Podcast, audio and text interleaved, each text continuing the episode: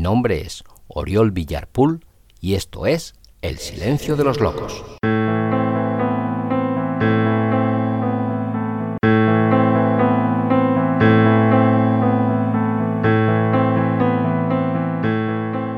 Hola, hola, hola. Sé bienvenida, sé bienvenido a un nuevo episodio de este tu podcast titulado El silencio de los locos. Hoy voy a leer la segunda parte de un relato que está incluido en mi primer libro de relatos llamado El silencio de los locos y cuyo título es Un tipo relativamente normal. Si no has escuchado la primera parte, te recomiendo que lo hagas ahora mismo, así podrás entender mucho mejor lo que está ocurriendo y lo que va a ocurrir. Y ya sin más, procedo a la lectura de la segunda parte de un tipo relativamente normal. Pocos meses después, cuando el suave aroma de aquella bonita velada todavía perduraba en el ambiente, Julián y Chichi se casaron. La ceremonia fue un acto sencillo. Julián no tenía amigos y los de ella no tenían papeles, así que no era muy recomendable reunirlos en público bajo un mismo techo. Por aquel entonces, las redadas de ilegales estaban a la orden del día.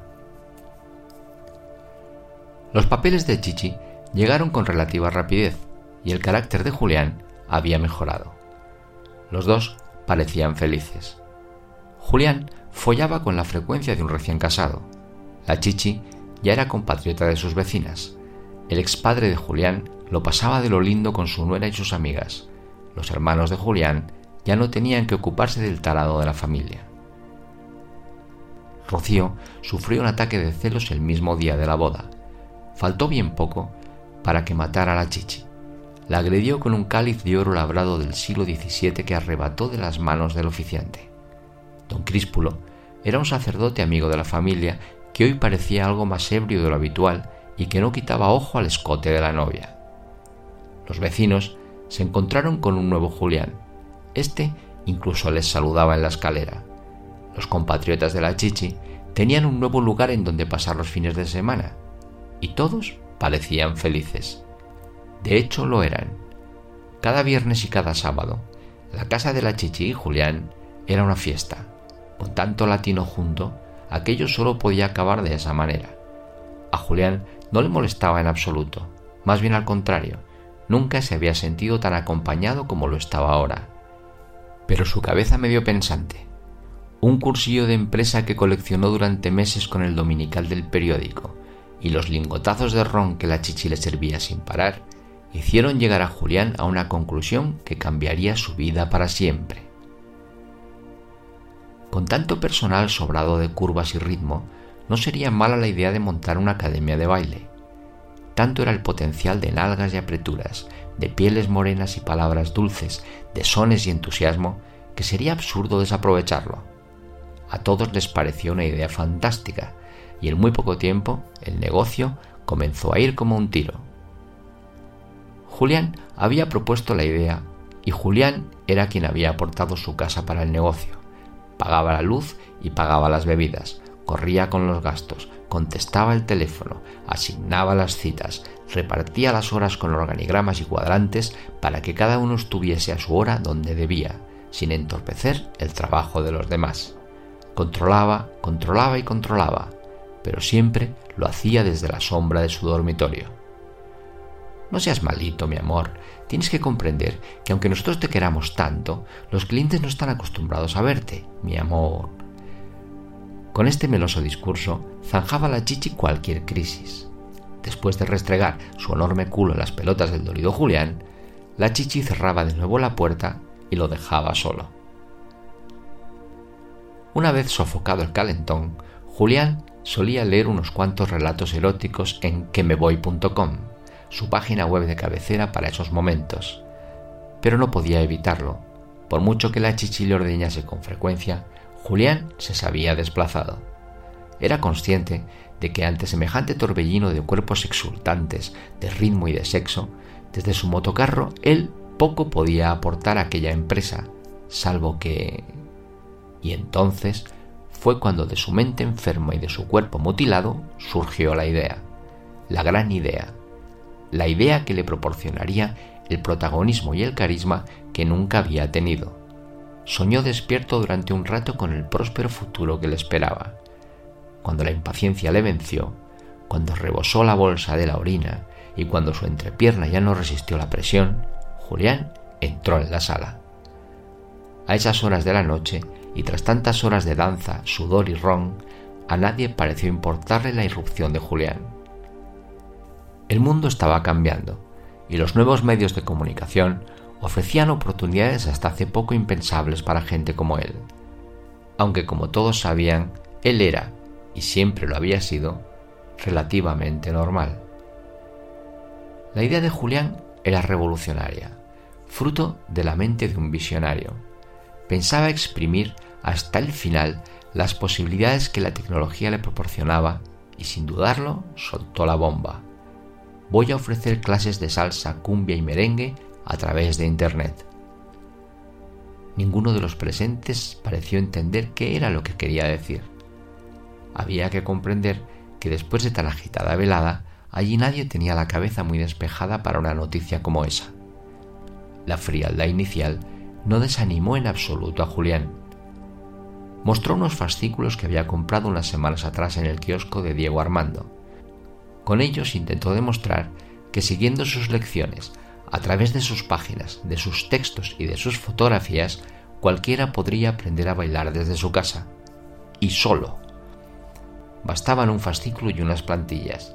Incluso él, que no recordaba haber tenido piernas, conocía la teoría a la perfección. Todos escucharon con atención.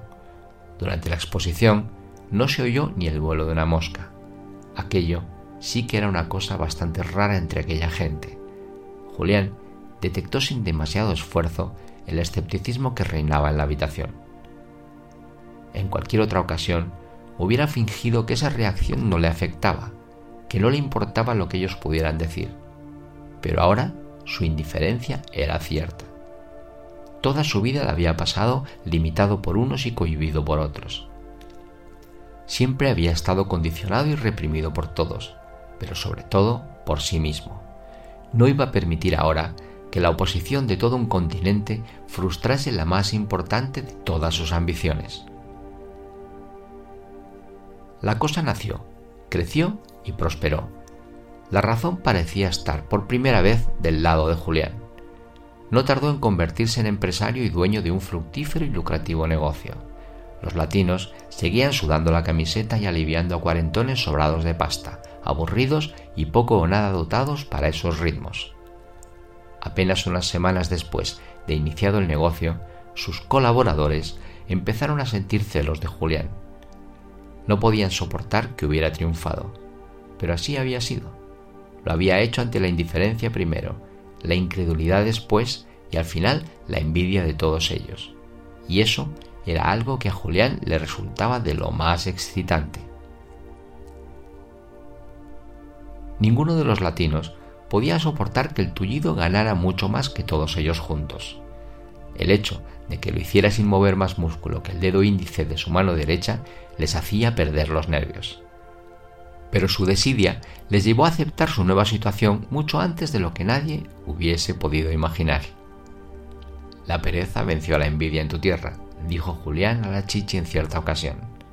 Entonces, muchos de ellos decidieron cambiar de estrategia comenzaron a adular a Julián. Lo hacían con tanto descaro y malas artes que la chichi vio peligrar su propiedad. Ahora que era un empresario de éxito, tenía que conservarlo con garras de pantera. Amenazó a todos con la visita de unos argentinos de oscuro pasado metidos ahora en otros negocios. Y la vida siguió como si tal cosa. No era solo el negocio lo que funcionaba a las mil maravillas. Julián creó un chat para comunicarse con sus alumnos en donde se establecieron muchas y muy buenas relaciones. Por primera vez, Julián sintió esa sensación, hasta hoy desconocida para él, de pronunciar la palabra amigo. Estaba tan entusiasmado que ocupaba casi todo su tiempo en atender la página web y el chat. Tanta y tan gratificante era su ocupación que sonreía con desacostumbrada frecuencia. Por aquel entonces, la Chichi se había convertido en la más ferviente defensora de los proyectos de su marido. Le apoyaba, le orientaba, le sugería y le robaba todo cuanto podía. Una noche, Julián accedió a acudir a una quedada con algunos de sus alumnos. En un principio, no quiso asistir. Sospechaba, no sin un cierto criterio lógico, que si sus alumnos le conocían en persona, descubrirían que su profesor de bailes latinos no tenía piernas, y entonces toda su credibilidad se iría a tomar por culo. Pero al final acabó accediendo a las súplicas de la chichi y decidió asumir el riesgo. Cuando uno está a las puertas del orgasmo, suele acceder a cualquier cosa que le pidan, por descabellada que ésta sea. Y ésta lo era y mucho. Julián vestía de punta en blanco y la chichi de blanca en punta. El taxi adaptado circulaba a gran velocidad. Julián estaba aterrorizado. Nunca en toda su vida había quedado con nadie, en ninguna parte ni para nada. Al menos con nadie que no fuera un abogado, un médico, una fulana o un camello.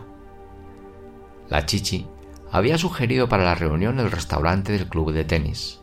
Era un lugar sin escaleras ni impedimentos donde él podría moverse con más soltura. Al menos eso era lo que ella recordaba de otros tiempos. Tiempos en los que las noches eran mucho más largas que la oscuridad y en las que sus acompañantes no dejaban el hotel sin abrir primero sus billeteras. Las ilusiones que Julián había depositado en el encuentro eran enormes, pero si por un solo momento había pensado que la ausencia de escalones podría ayudarle a disimular la carencia de sus piernas, estaba bueno. Aún no había nadie en el local cuando llegaron. El encargado les recibió con esa cursi cortesía de los hosteleros que siempre ambicionaron trabajar en un local de mayor categoría. A pesar de sus modos ampulosos y su asexuado aspecto vacuno, el pobre hombre no pudo contener el espanto al ver a Julián. Apenas pudo articular palabra cuando la Chichi preguntó por el comedor asignado para la Academia de Bailes Latinos Ciberchichi. Lo siento, pero me temo que ustedes son los primeros en llegar. Si son tan amables de acompañarme, el salón está aquí mismo, a tan solo cuatro pasos. Quizá el encargado solo pretendía ser amable, pero entre su confundida mirada y sus poco acertadas palabras no hacía otra cosa que meter la pata. En otros tiempos, Julián hubiera montado una bronca de antología, por cosas mucho menores que esas, había terminado en comisaría en más de 20 ocasiones. Pero hoy estaba demasiado tenso. No quería defraudar a nadie exhibiendo su verdadero ser, de modo que ni siquiera reparó en las estupideces del metro. La chichi se acercó hasta la barra a saludar a un camarero. Lo hizo de manera que a Julián le pareció innecesariamente efusiva. Resultaba evidente que se habían conocido bien en otros tiempos. Al encontrarse Julián allí, solo, en mitad del vacío comedor y a la espera de un grupo de perfectos desconocidos, sintió auténtico terror. Un ataque de pánico se adueñó de él. No podía imaginar la reacción de sus alumnos cuando se encontrara con ellos, frente a frente. Pidió una cerveza a una camarera que sin ningún disimulo sintió lástima de él preguntó por los servicios. Hubo un pequeño revuelo entre los empleados por no disponer de instalaciones adecuadas para personas como él. Julián decidió entrar en uno de los que utilizan las personas con piernas, las personas con brazos y las personas con el cerebro completo. Se refrescó la cara con el agua del váter. El lavabo le quedaba demasiado alto y en las letrinas había unas bolsas de desinfectante de un agresivo color azul. Atusó sus cuatro pelos y vació la bolsa de la orina que, a causa de tantos nervios, ya estaba llena. Julián tardó todavía un rato en salir del retrete. Antes de hacerlo, se puso un lazo amarillo en la solapa izquierda. Entre todos los invitados a la velada, habían decidido identificarse con él y evitar así esos errores y torpezas que siempre resultan tan desagradables. Ajustó el lazo a su gusto se atusó de nuevo el pelo, limpió el sudor de su frente con la manga de la chaqueta y olisqueó sus manos para comprobar que no quedaba en ellas restos de meados.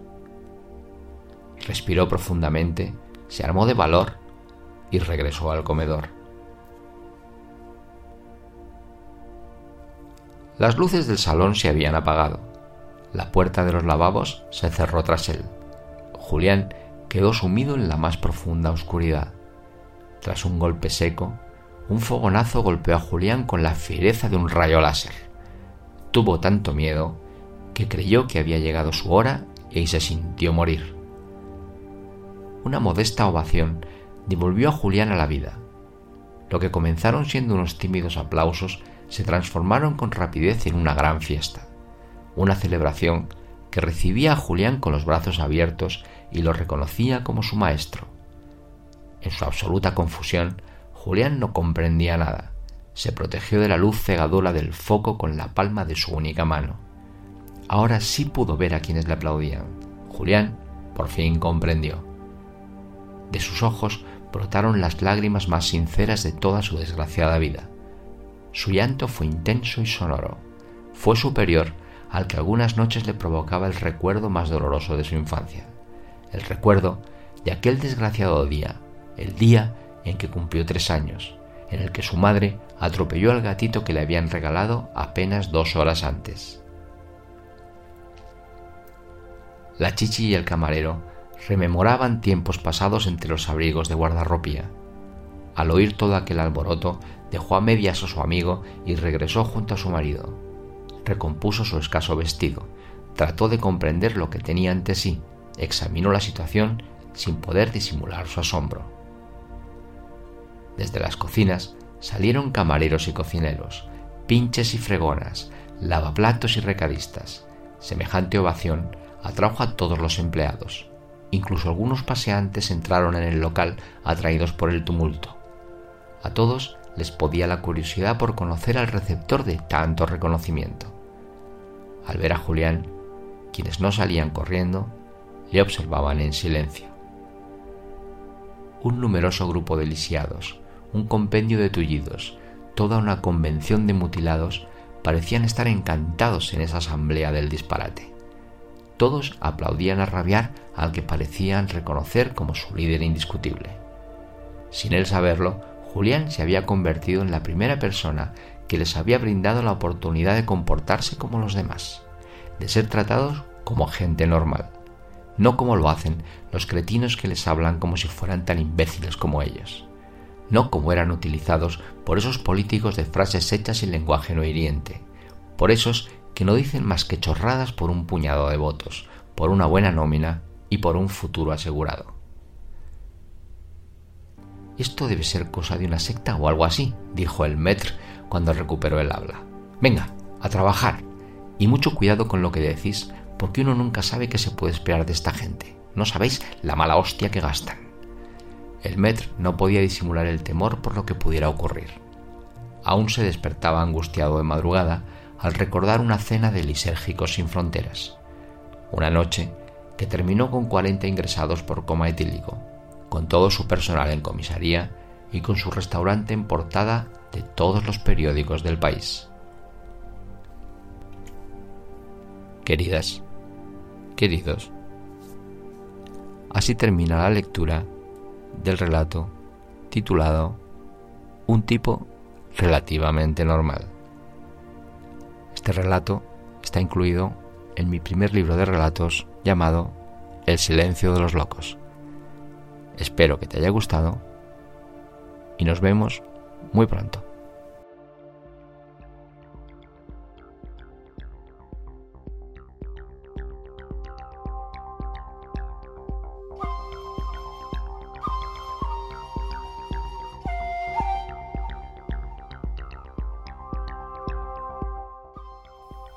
Gracias por haber llegado hasta aquí. Recuerda que si te apetece saber más de mí o conocer mejor lo que escribo, puedes y debes visitar mi web www.oriolvillar.es. Allí encontrarás relatos, poemas, textos teatrales, guiones de cine, artículos y muchas cosas más. Si quieres contactar conmigo, Puedes hacerlo en Facebook y en Instagram. Escribe Oriol Villar Escritor y allí te estaré esperando. Si te apetece adquirir mi libro Microdolor, escribe en Google Microdolor Amazon y lo tendrás a un solo clic de ti. Si prefieres el correo electrónico, contacto arroba oriolvillar.es es tu opción.